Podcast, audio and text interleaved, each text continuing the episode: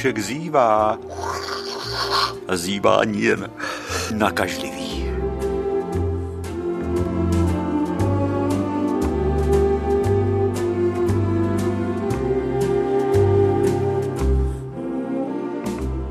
No to je pěkný začátek. To si vzpomínám, jak jednou zazíval v první lavici Šnobl. Zazíval a ještě vydal takovej ten zvuk.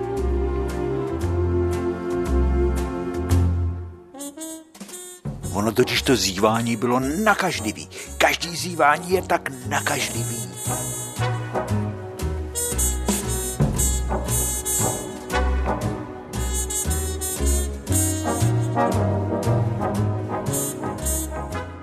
No a to se rozzývala nejdřív první řada celá, potom druhá a najednou zývala celá třída. Co s tím?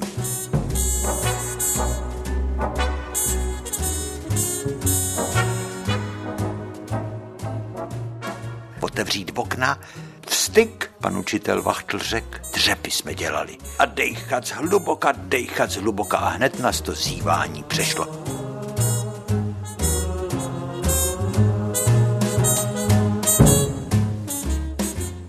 Takže vítáme vás u naší hodiny, ve které se vydáme na cestu proti proudu času.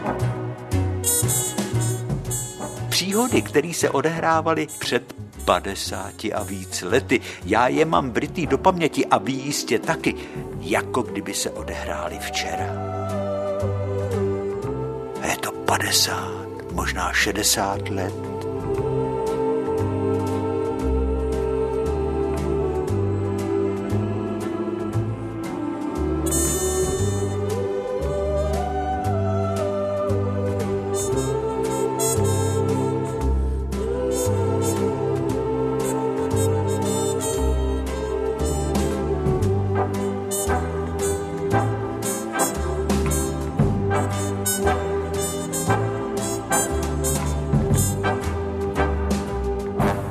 Mě tak napadá, jak jsme bláhoví.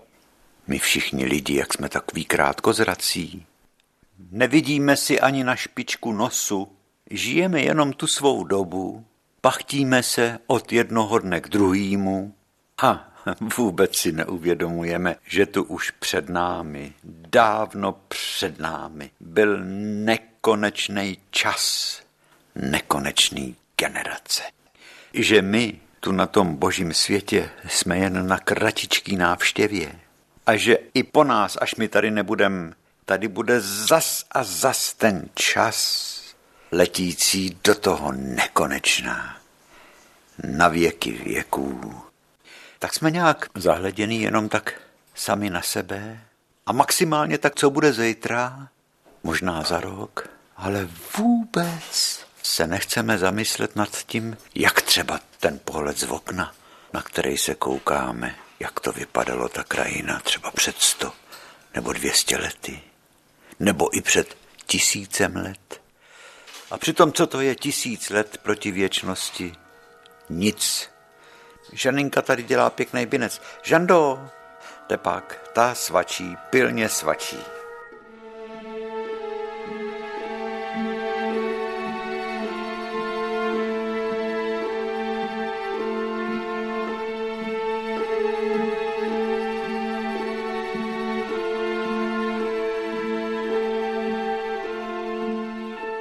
No, minule jsme si povídali o lavičce v naší ulici, jenomže jsme vůbec neřekli všechno. Taková lavička, pár prkínek, přibitejch na kůlech, který byly zasazený v zemi, opěradlo. To nebyla jen tak nějaká obyčejnická věc. Taková lavička, to byla televize, divadlo, rádio a cirkus dohromady. Tam se odehrávaly věci a o všem se tam povídalo. Tam se semlelo všecko, z celého širokého kraje, ale dokonce kolikrát ze světa. To, co se odehrálo v Americe, protože i z Pavlíkova byli lidi v Americe, nebo v Kanadě. Pro nás, pro děti, to si dovedete představit, co to bylo. A to, co řekli velký lidi, všemu jsme věřili. Ty nám mohli nabulíkovat, jak tomu nabulíkovat, to je krásný slovo, mohli nám nabulíkovat všecko A my jsme všemu věřili a rádi.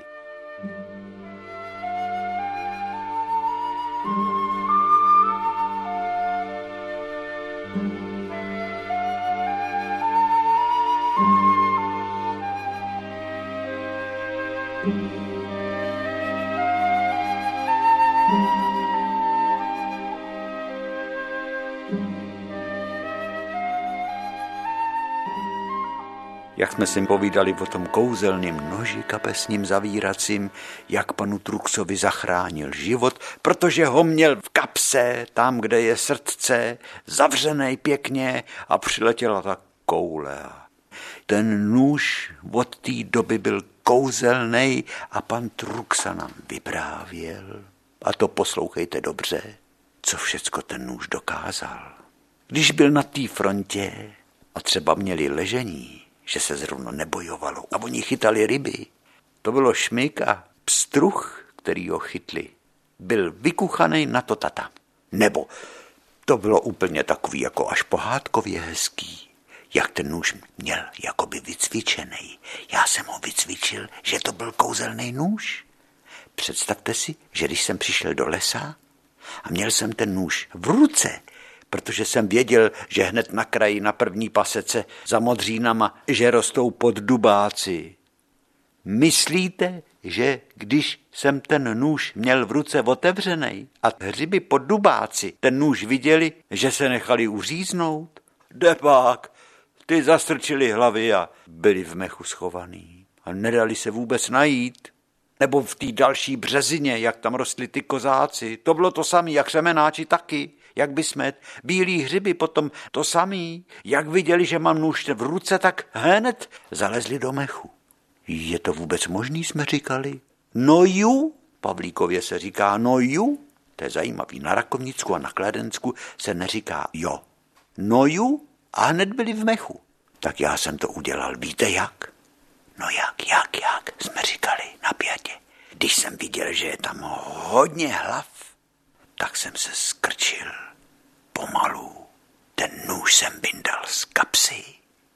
Otevřel jsem ho, položil jsem ho na mech a řekl jsem: můj kouzelný nožíčku, uřízni mi houbičku, uřízni mi všecky, ať je u nás hezky.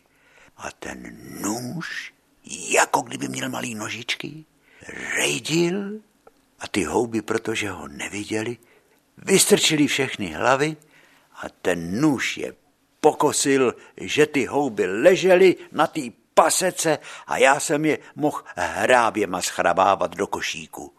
A to samé bylo na té pasece březový, kde rostly ty kozáci s křemeňákama, i na té smrkový, kde rostly bílý hřiby. Já jsem přinášel domů rance hub díky tomu kouzelnému nožejčku. To je co?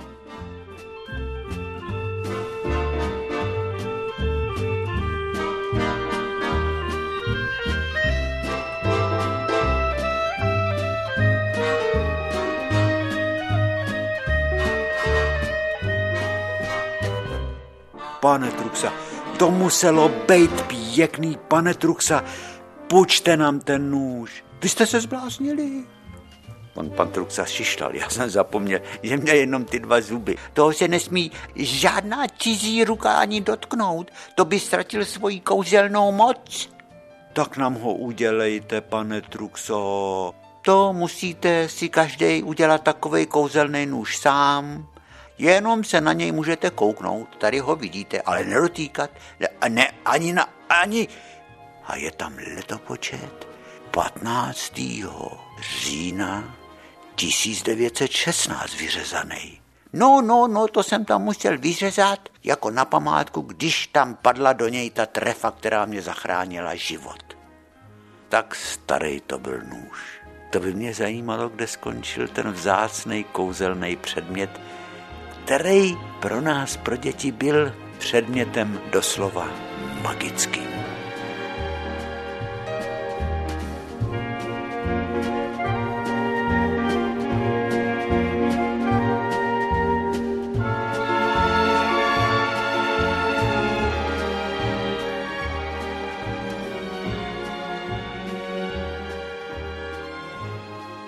Mezitím uvolnilo se místečko na kraji lavičky, ale přisedl si pan policajt Keppard, který už měl za sebou šichtu, prošel celou ves, na každém nároží zabubnoval a zakřičel: už mě to tak nejde. Já jsem dřív křičíval, že když jsem stál u řeznictví a křičel jsem: slyšte, slyšte, na vědomost se dává, tak to slyšeli až na druhém konci ovčárny i nahoře u školy. Teď už mám hlas slabej. Bubínek tam ale byl opřenej o lavičku. Pan policajt Keppard měl zastrčený paličky v takovým koženým řemení. Když se vozejvalo rachocení, jako když se sypou brambory z vozu do koryta, když se skládali do sklepa, tak to přesně vypadalo, když pan policajt Keppard vybubnovával předtím, než začal vykřikovat. Bubínek rachotil, pan policajt vykřikoval, co se všecko dává na vědomost. Lidi poslouchali, potom řekli: baba, tak takhle to je, tak víme, co máme dělat, a rozešli se domů.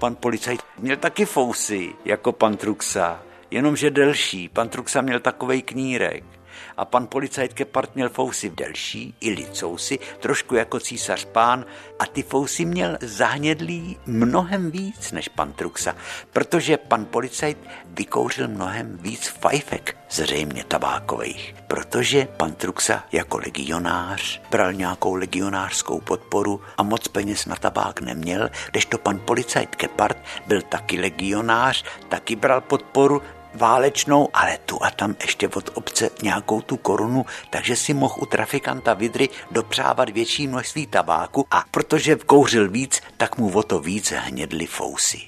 No to všecko bylo pro nás děti úplně tajemný, no. Pořád jsme měli o čem přemýšlet a na co se koukat.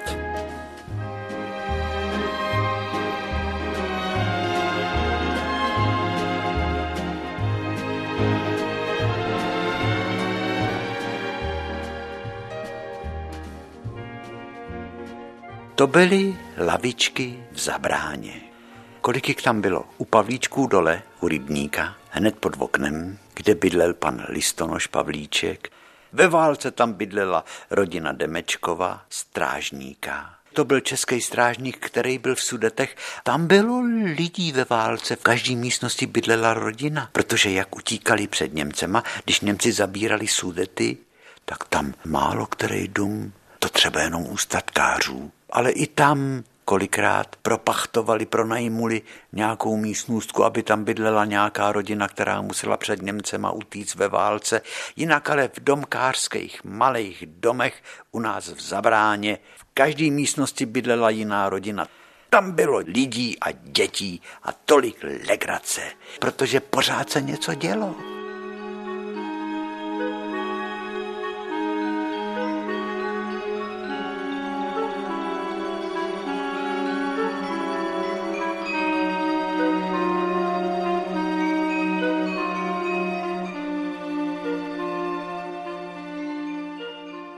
Každá lavička měla svý osazenstvo, jak se tomu říkalo. Na té lavičce u Pavlíčků dole u rybníka vedle vrb chodíval švec Keppard, když zrovna neměl něco nutného na práci, nemohl podrážet boty, už to měl všecko hotový. I v zástěře od Vixu tam přišel a seci, ten tak hezky voněl všelijakýma těma krémama na boty a taky takovýma těma voskama a těma tinktúrama, jak tomu říkal vznešeně. Tinktúrama. Když rašploval podrážku, tak jí potřel voňavou tinktúrou, tmavohnědou, aby zabarvil zlatavě zářící kůži do tmavé barvy. Přicházel tam pan Ledvinka, pan starý Ledvinka i jeho syn, který byl později pošmistr. Pan Vít, když skončil práci v cihelně, tam taky přised. Pan Vosika od naproti, pan Černý Vysokej, pan Vosika, který měli hokinářství, tam přicházel a obyčejně měl v kapse něco dobrýho, třeba rychlo kvašenou okurku. A když jo měl dobrou náladu, tak měl v novinách zabalený třeba 4 nebo 5 a každý dostal rychlo kvašenou okurku, protože no to bylo u vosíků jako hůzka na krámě. Rychlo kvašený okurky, když měli hokynářství, ne? Jedli jste rychlo kvašený okurky? Jablo se do ní kouslo a z druhé strany to vystříklo a někomu to stříklo do voka, třeba nějakému druhému klukovi, a ten začal řvát, jako když ho na nože berou, protože ten ocet ho pálil, ale byla to dobrota.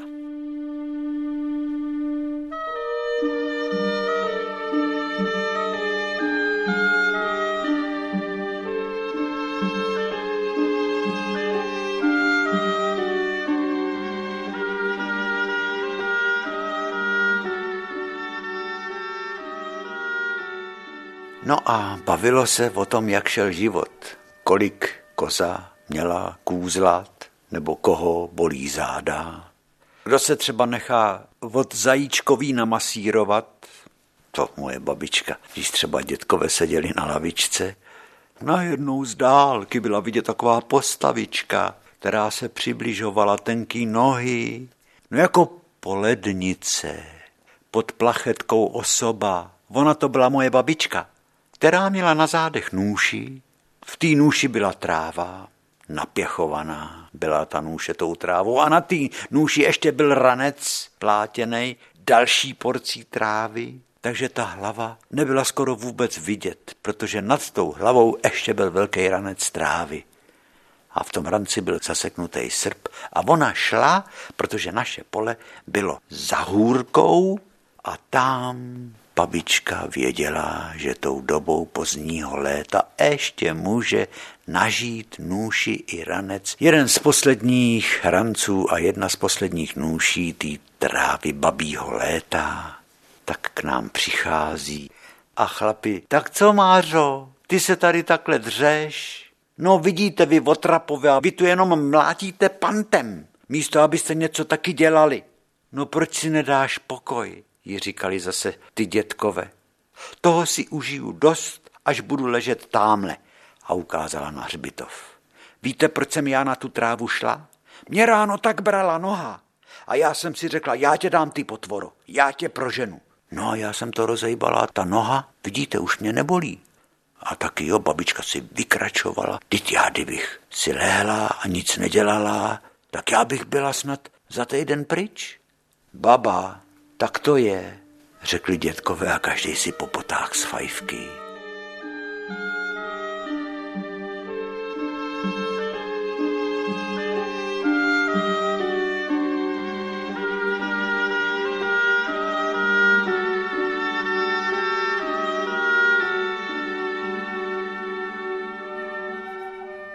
My jsme jenom slyšeli, jak velký lidi říkají, ty děti jenom zevlujou, myslí na rošťárny, nic pořádného z nich nebude, jsou to pokušitele všech psů a koček. Opice, opice.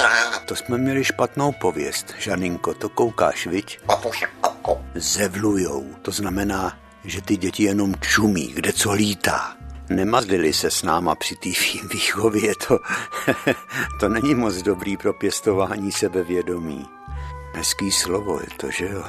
Co zevluješ? A dělej něco, to jsme slyšeli pořád.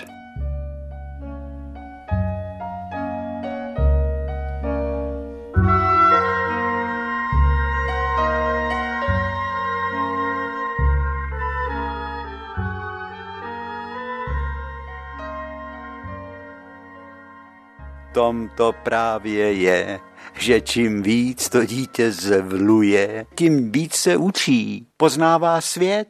No jo, věčný střety stáří s mládím. Já myslím, že my to děláme taky tak. Když jsme byli tenkrát my děti, tak na nás hrtusili ty stařenky a starci. A konec konců já, kdybych nebejval byl zevloval, tak jsem neměl o čem vyprávět. Zevlovat to neznamenalo jenom se dívat, ale i poslouchat rozpravám lidí. A že to bylo zajímavý moc, to dá rozum. Poslouchat ženský, jak jsme potom už tolikrát říkali, o čem si vypráví, když jsou na mandlu prádla nebo v konzumu. Ale pro nás děti bylo taky důležitý vyznat se v jménech. No, spíš se vyznat v přezdívkách, protože jména se používala jen u rodin nově vzniklých, třeba u zajíců. Ty byly taky jediný v Pavlíkově, zajícojc, tak nebylo nutné vymýšlet přezdívku. Ale u rodin, kterých bylo víc, a byly to rodiny starousedlíků, tam se přezdívalo bohatě, aby se ty rody rozlišily. Například Kapoun. Když byla řeč o Musolínim, všem bylo jasný, že se mluví o Tondovi Kapounojic, panu Kapounovi, truhláři, tesaři, taky fotbalistovi. Proč Musolíny? Protože prej najednou po válce ztratil vlasy a ta jeho holá hlava připomínala škécu, jak se říkalo hlavě, připomínala hlavu diktátora Mussoliniho. A když padlo jméno Venca Šprk, tak každému bylo jasný, že byla řeč o jeho bráchovi. A když se řeklo Franta Dub, tak bylo jasný, že se mluví o horníkovi Kapounovi, který když pil 10. pivo, tak vykřikoval, že jich může klidně vypít ještě 20, protože je zdravej jak dub. Ale taky se mu říkalo Franta průjem. Nechci říct to ostrý syčivý slovo. On totiž ten Franta Dub asi po takovým velkým pití míval střevní potíže. Pak byli ještě Kapounojc z rohu ve vsi a těm se říkalo sedlák Kapoun jednoduše. Z tohoto rodu pocházela má babička. Já jsem paní Kapounové, takový silný ženě, která se kolíbala asi na nemocných kyčlích, říkal teto a panu Kapounovi strejdo. U nich bylo všecko tak starodávný, domeček malej, slepovanej, dvůr taky malej. To byla ta stará ves, obkružovala kostel. Ale když se stavěla v roce 1928 celá zástavba v Zabráně, tak už se stavěly moderní, prosvětlený, veliký domy s velikýma dvorama a s velikýma stájema.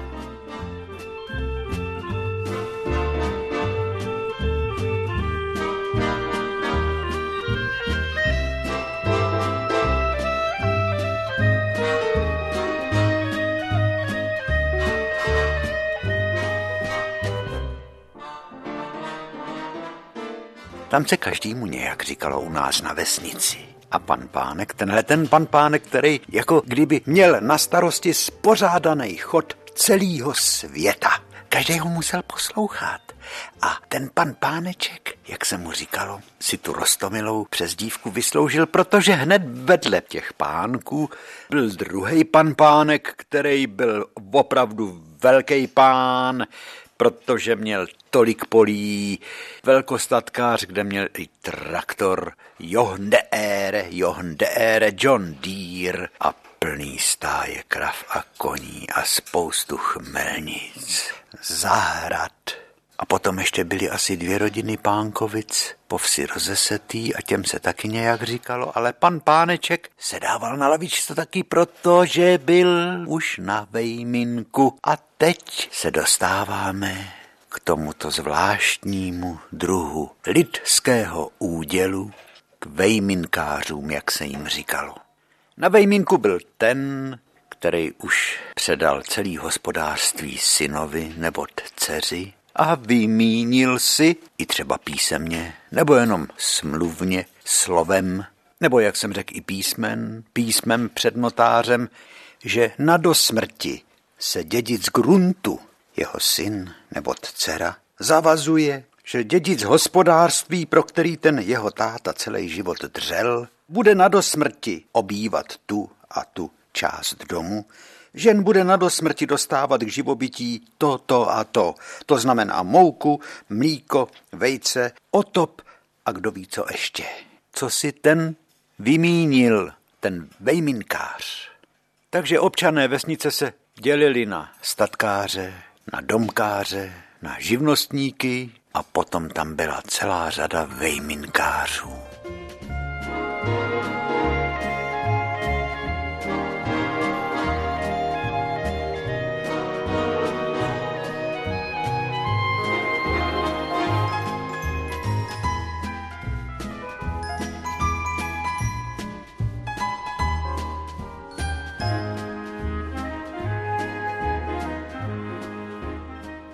Nebo vemte si jméno Černý. Jen v naší ulici byly dva rody. Černý, kde byl Mandl, jak si jistě vzpomínáte, tomu královala paní Černá, který se neřeklo jinak než Pepka.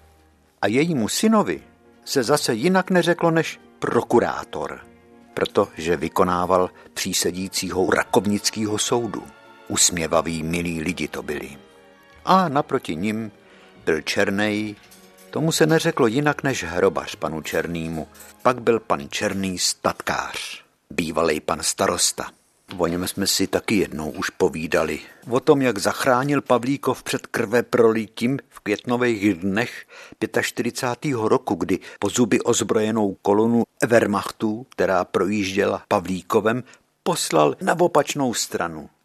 No a pak byli Černý, rodina Černých u silnice v Zabráně, kde se říkalo u Čápíků nebo u Šmatálků, protože panu Černýmu se tak klepali pořád ruce, tak jako kdyby chtěl všecko vošmatat. Tak se tam říkalo u Šmatálků. To byla taky moc hodná rodina, dobře jsem jí znal. Jméno Vidra, Vidra Čebíšek, starý pan Vidra. 80letý muž, tvář plná žilek a vrásek a tak dobrácký oči. No a ten měl syna Pepíka Čebíška, který založil okrašlovací spolek obce Pavlíkov a zařídil v parku, aby byly nový lavičky a staral se o zeleň na pavlíkovský návsi. Zastřihával krásně parkovou zeleň, že to tam bylo tak krásný jako ve městě. Skoro bych řekl, že to bylo krásnější než v Rakovníku na náměstí. No a pak byl pan Vidra Čibuk. Jak byl cítit tabákovej kouř z Čibuku, tak bylo jasný, že před chvílí tady prošel pan Vidra, vzdělaný člověk, který uměl latinsky i německy, vzdělaný sedlák. My jsme o něm taky mluvili už několikrát. Vidra Čebíšek, Vidra Čibuk, Vidra trafikant. Takovej stařeček, jako trošičku nalomená tyčka v plotě. V předklonu chodil drobnejma krůčkama, válečnej poškozenec. Dostal trafiku na návsi, kterou měl taky dostat můj děda, ale trafikant Vidra byl prej potřebnější.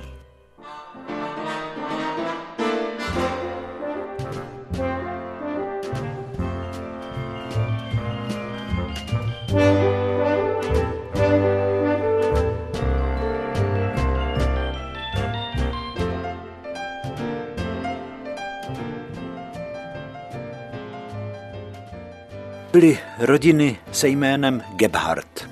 Zkráceně se říkalo Gebhardt. Policajtojc, rodina pana policajta. A policajtojc měli Pepíka, Radu a Vencu. To byli všechno vynikající fotbalisti a Boženku. Zvlášť Venca byl borec. Hrával vpředu, centra nebo i křídlo a jiskry lítaly od jeho nohou a když vběh do velkýho vápna, tak se vápno prej samo začalo hasit. Jak říkali fandové, jde pak náš Venca, Venco, piš, na něj volali. Venca policajt. A stejně dobrý fotbalista byl další Gebhardt z jinýho rodu, který bydlel u silnice v Zabráně. Gebhardt Zdeněk. A těmto Gebhardtům se říkalo Boťka. A pak byl pan Gebhardt Švec, takový podšívka, šídlo, nezapomenutelný šibal, srandičkář, prostě Švec. Potkal jsem paní Ševcovou, se prostě řeklo a bylo jasný, koho kdo potkal. A Jaroušek, jeho syn, je přesně po něm. Oprys, tak by řekla má babička.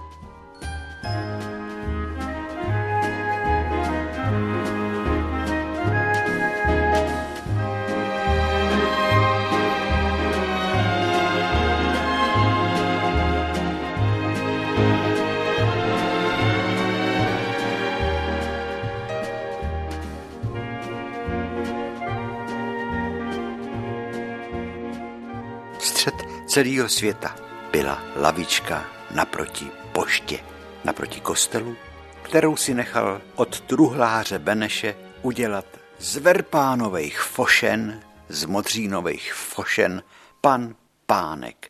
Aby se pánkové rozlišili, tak se tomu pánkovi říkalo pan Páneček. Nezlovil se, protože to bylo něco takového roztomilýho. Pane Pánečku, si klidně nechal říkat. To bylo pevná lavička, pevně udělaná, jako kdyby pan Pánek tušil, že mu bude údělem z té lavičky pozorovat běh života po několik desetiletí.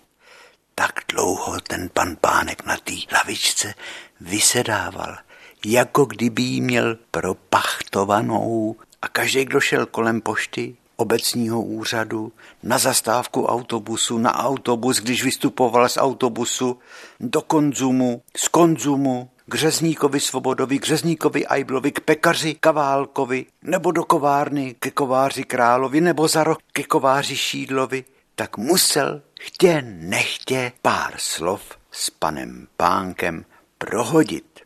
Pan Pánek takový úzký rty měl, ten se nosil tak hrdě, brada mu vystupovala dopředu. Byl hrdý na to, co v životě dosáhl. No, pocházel z Kalubic, což byla tak maličká vesnice, kde snad bylo 13 čísel, zastrčená v křivoklátských lesích. Vedla tam jenom taková lesní cesta, která tam končila v těch Kalubicích, a z těch Kalubic pan Pánek pocházel. Do těch Kalubic jsem jezdíval, protože jsem tam měl zase Slávka z Otročína, který se tam přiženil, tam jsem jezdil kreslit. Tam byl takový staříčkej špejchar, který byl památkově chráněný a přesto ho neuchránili a zbořili ho, to je škoda. Špejchar dřevěnej.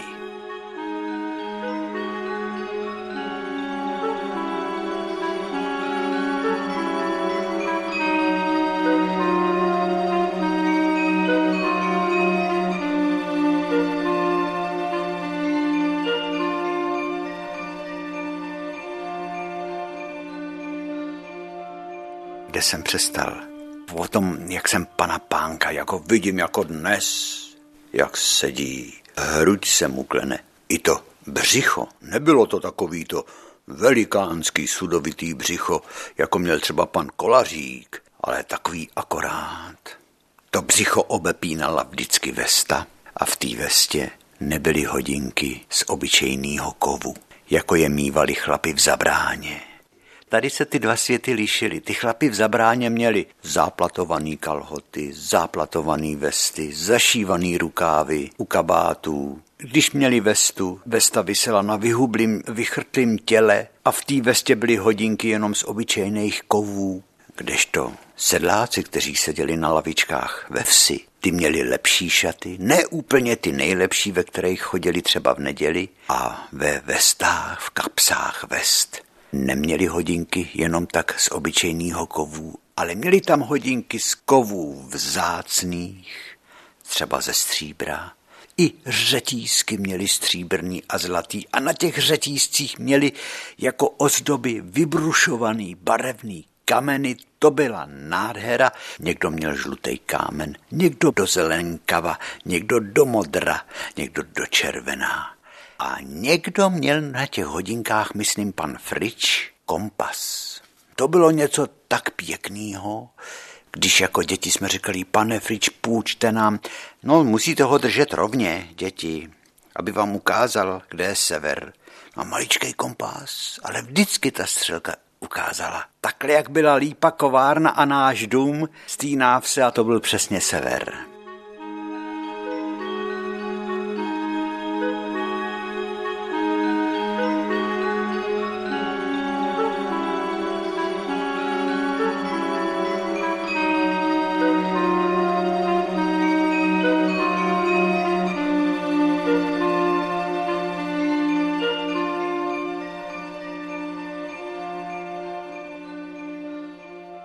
Takže pan Pánek, ten na té lavičce královal, s tím promluvil každej pár slov.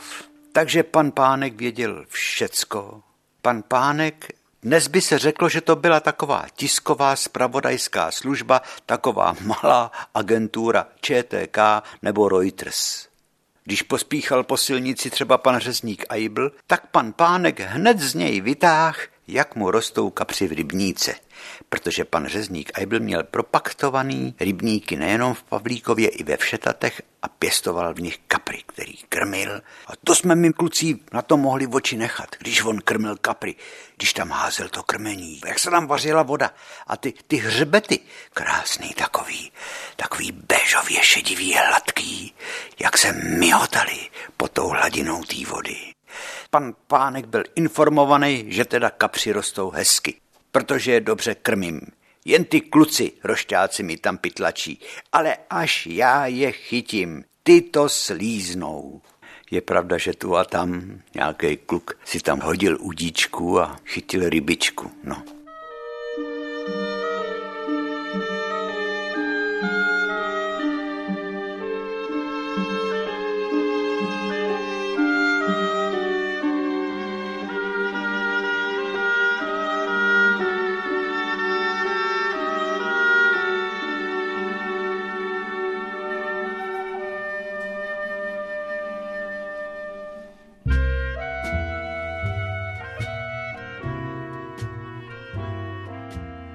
Ráno, protože pan Pánek tam seděl už od rána, kolik tam bylo pošťáků. Měli stát kola před poštou, vycházeli jeden po druhým z pošty. Ty pošťácký kabely byly napraný poštou. Rozváželi poštu po okolních vesnicích. Kolik pak toho dnes, Josef, máš? Ale vidíte, pane domácí, on mu říkal každý pane domácí, to je hezký. Plnou tašku, to já mám všetaty, skřivaň, oujezd i hvost. Tak tě potěš, pán Bůh, řekl pan Pánek, to přijedeš až odpoledne, viď? No jo, a to přijedu a praštím sebou a jsem utahanej jako kotě. To ti věřím. Tak kam pak o to zase volá na pana Friče, ten, který měl ty hodinky a na tom řetízku ten kompas. Ale jedu pro Vojtěšku k Oujezdu, je docela pěkná a už ji musím odvízt, už je suchá. Pan Frič měl statek za svatým Vojtěchem, hned vedle hůlů, vedle hospody u Jirkovských. Ty všechny statky byly postavený do velikýho obdélníku, do řady. Proto byl Pavlíkov takovej hezký. No jo, ale to jsem se dozvěděl až nedávno. Proč? Po požáru. Pavlíkov vyhořel v roce 1875, asi tak nějak. To si představte, že se našla stařičká kronika, kterou psal pan Pánek. O něm jsme kdysi dávno mluvili, že v Pavlíkově byl senátor, byl aktivní člověk, chytrej, založil hospodářský družstvo, podílel se na zakládání zemědělské školy v Rakovníku, no a ten si psal kroniku a tam je to jako detektivka. Říkala v něm vnučka, paní Andělová, která je v Rakovníku, dělala magistru v lékárně. No a tam v té kronice právě se o tom požáru píše, že nějaký novák prej přišel bankrot a že si pojistil stodolu, jestli z toho dostane nějaký peníze a prej tu stodolu zapálil. Celá náves vyhořela, taky museli postavit znovu, ale postavili ji hezky, pěkný, veliký grunty, jak se tenkrát poctivě stavělo koncem 19. století.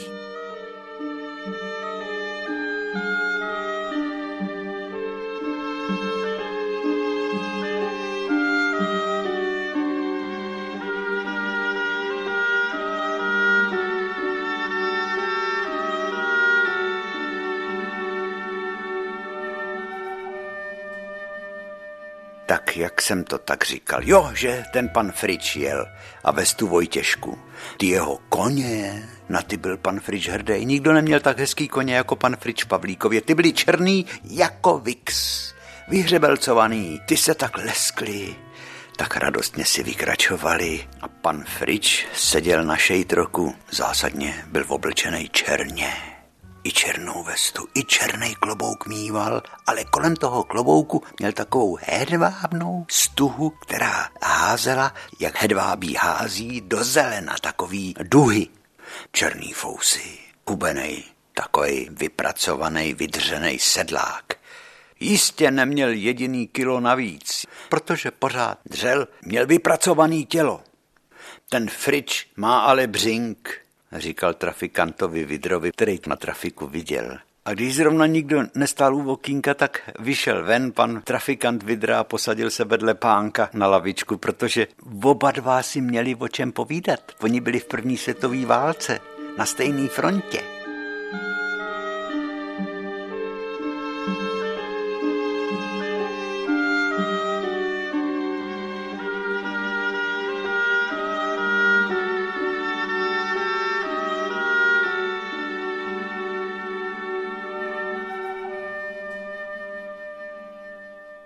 Nikdo se nad nikoho nepovyšoval. Ty chlapy, který nosili ty hodinky z těch drahých kovů, vůbec nekoukali se zdviženým nosem na ty chlapy, který měli v kapsách ty hodinky jenom ze železa. Prošli tou první válkou a poznali, jak ten život je tvrdý.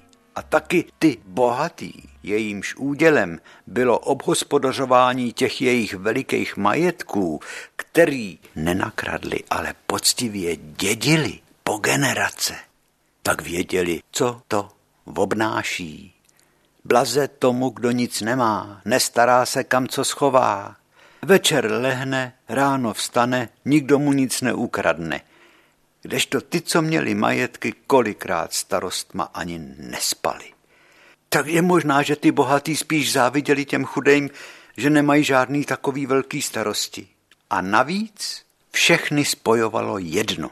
Všichni byli srostlí s tím krajem, ve kterým žili, s tou vesnicí, s tou každou pěšinou, s tou každou polní cestou, kusem louky, s každým stromem v lese, s těmi ploty kolem sadů jabloní švestek, s každým kůlem ve chmelnici, i s tou boží havětí, počínaje slepicema, přes husy, perličky, někdo měl i pávy, i holuby, přes ty krávy až po ty oddaný, ušlechtilý, věrný koně. To všechno tvořilo s těmi lidmi jeden celek, jakýsi převeliký tělo, který mělo i duši, která dechala tím životem ve střídání ročních dob. A někdy, když zavanul vítr od jihozápadu, tak ten dech zavonil omamně, tou vůní těch blízkých křivokláckých lesů. Ale častěji severozápadní vítr přinášel do Pavlíkova štiplavej kouř z dolů Rako.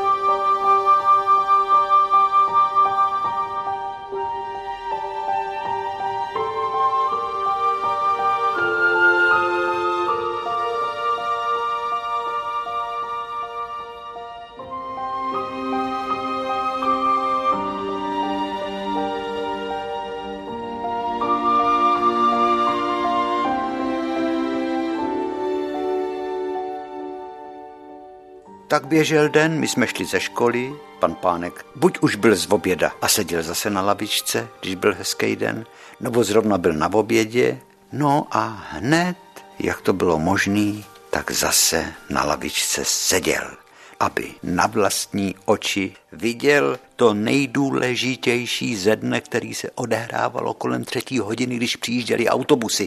Přijížděli 2 autobusy. Protože z Pavlíkova jezdilo hodně lidí do práce do Rakovníka. No a zatím pan Pánek tak sedí a ukusuje z kusu čerstvě uzenýho masa, zapíjí to pivem z flašky, v jedné kapse má taky kus chleba. To byla vůně. To zřejmě muselo být o prázdninách, totiž u Pánku byla ta naše oficína, kterou měl otčím, kam já jsem chodil pomáhat rodičům, mydlit chlapy a i do dámskýho jsem zašel, když se dělali dámský ondulace. Takže jsem si přisedl k panu Pánkovi, pozoruju taky, co se bude dít. A najednou se ozval takovej vysoký, silný hlas z okna pošty naproti. Paní pošmistrová Hořická, Mára Melčojc, kterou pan Pánek znal odmala. Paní pošmistrová Hořická volá z okna. Tak Pánku, jak to jde? Ten hlas se nes přes tu náves, že i pár ženských, který šli do Konzumu a z Konzumu nebo k pekaři se trošičku zastavilo, aby si poslechli, o čem je řeč, jak to jde. Jde to, ale dře to, řekl pan Pánek. To víš, i kdyby ti, Mářo, pečený holuby lítali do huby, stejně je musíš kousat. No, na první pohled se zdálo, že toto vysvětlení zákonitostí lidského činění, kterému se říká jídlo, paní pošmistrový vystačí. Ale bané, to už autobus mezi tím přijel, lidi vystoupili. Paní pošmistrová zřejmě na poště nikoho neměla, proto byla v tom okně celá, ta byla silná. Kolikrát říkal, jak ta Mára může vůbec chodit, vždyť ty nohy má jako konve.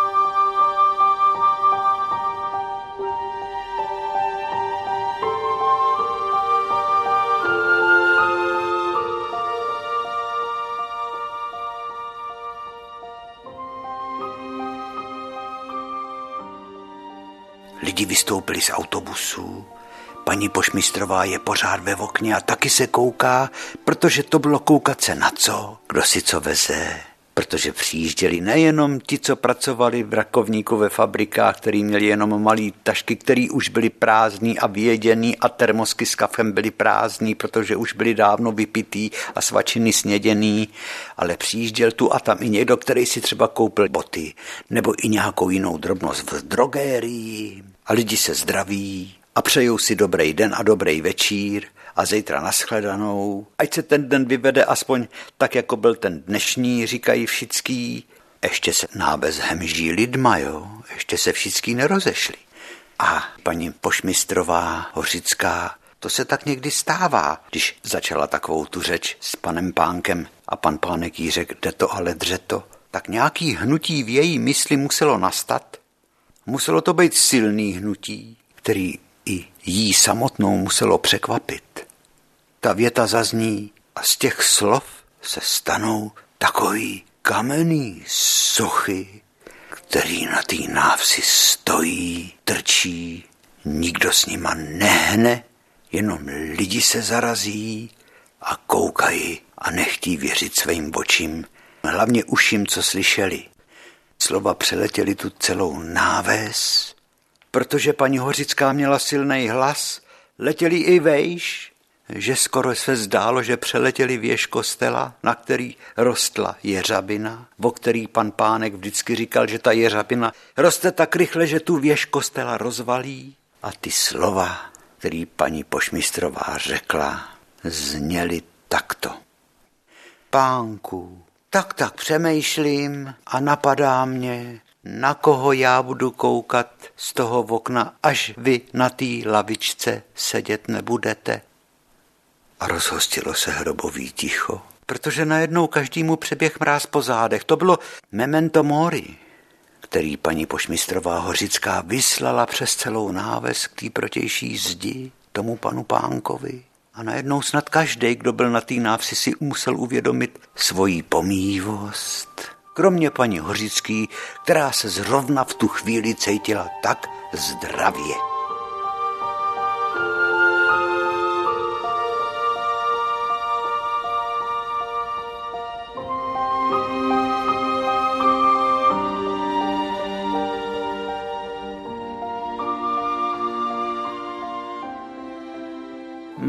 Mařenko, co ti mám na to, holka, říct? Vždyť já tě znám od kolíbky, řekl pan Pánek.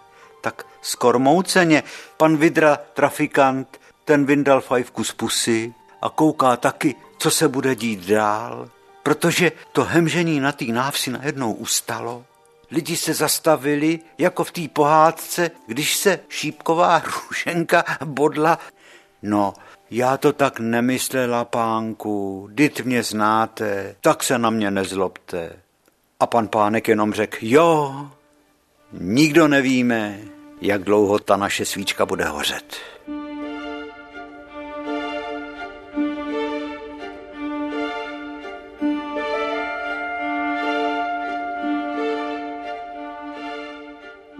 Po chvíli se lidi zase rozešli, každej svým směrem, aby život pokračoval dál a dospěl až k tomu dnu, že tomu panu Pánkovi, který tam sedával na té svý propachtovaný lavičce, jak lidi říkali, tak mu bylo souzeno, že přežil nejenom pošmistra Rážu a možná, že ještě 2 pošmistry, který byli před panem Rážou, ale přežili pana pošmistra Ledvinku. A za krátkou dobu, co ta paní Pošmistrová Hořická tadyhle tu větu řekla, tak prej srdce prasklo. Takže přežil i paní Pošmistrovou Hořickou. Tu Mářu Melčojic, kterou znal od toho Dudlíku.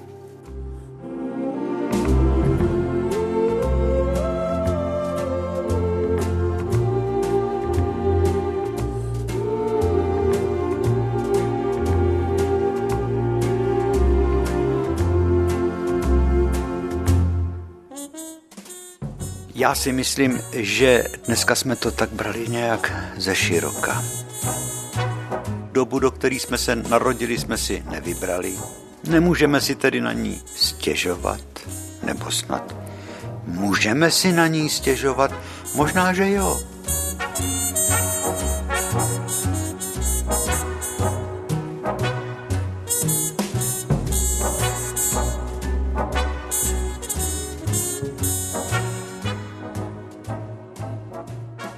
Proto je čas se rozloučit. Takže vám děkujeme za to, že jste věnovali našemu pořadu čas.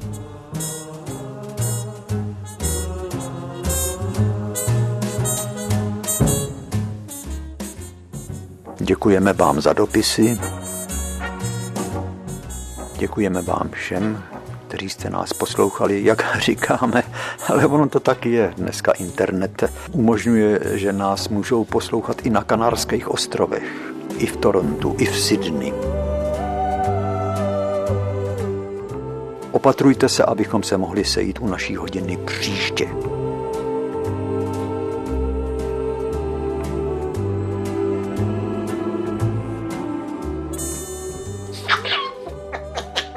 Žando, jestli nám to budeš kazit tím, že budeš říkat takovýhle pitominky, tak tě budeme muset z našeho pořadu vyloučit, víš. Já jsem číslo.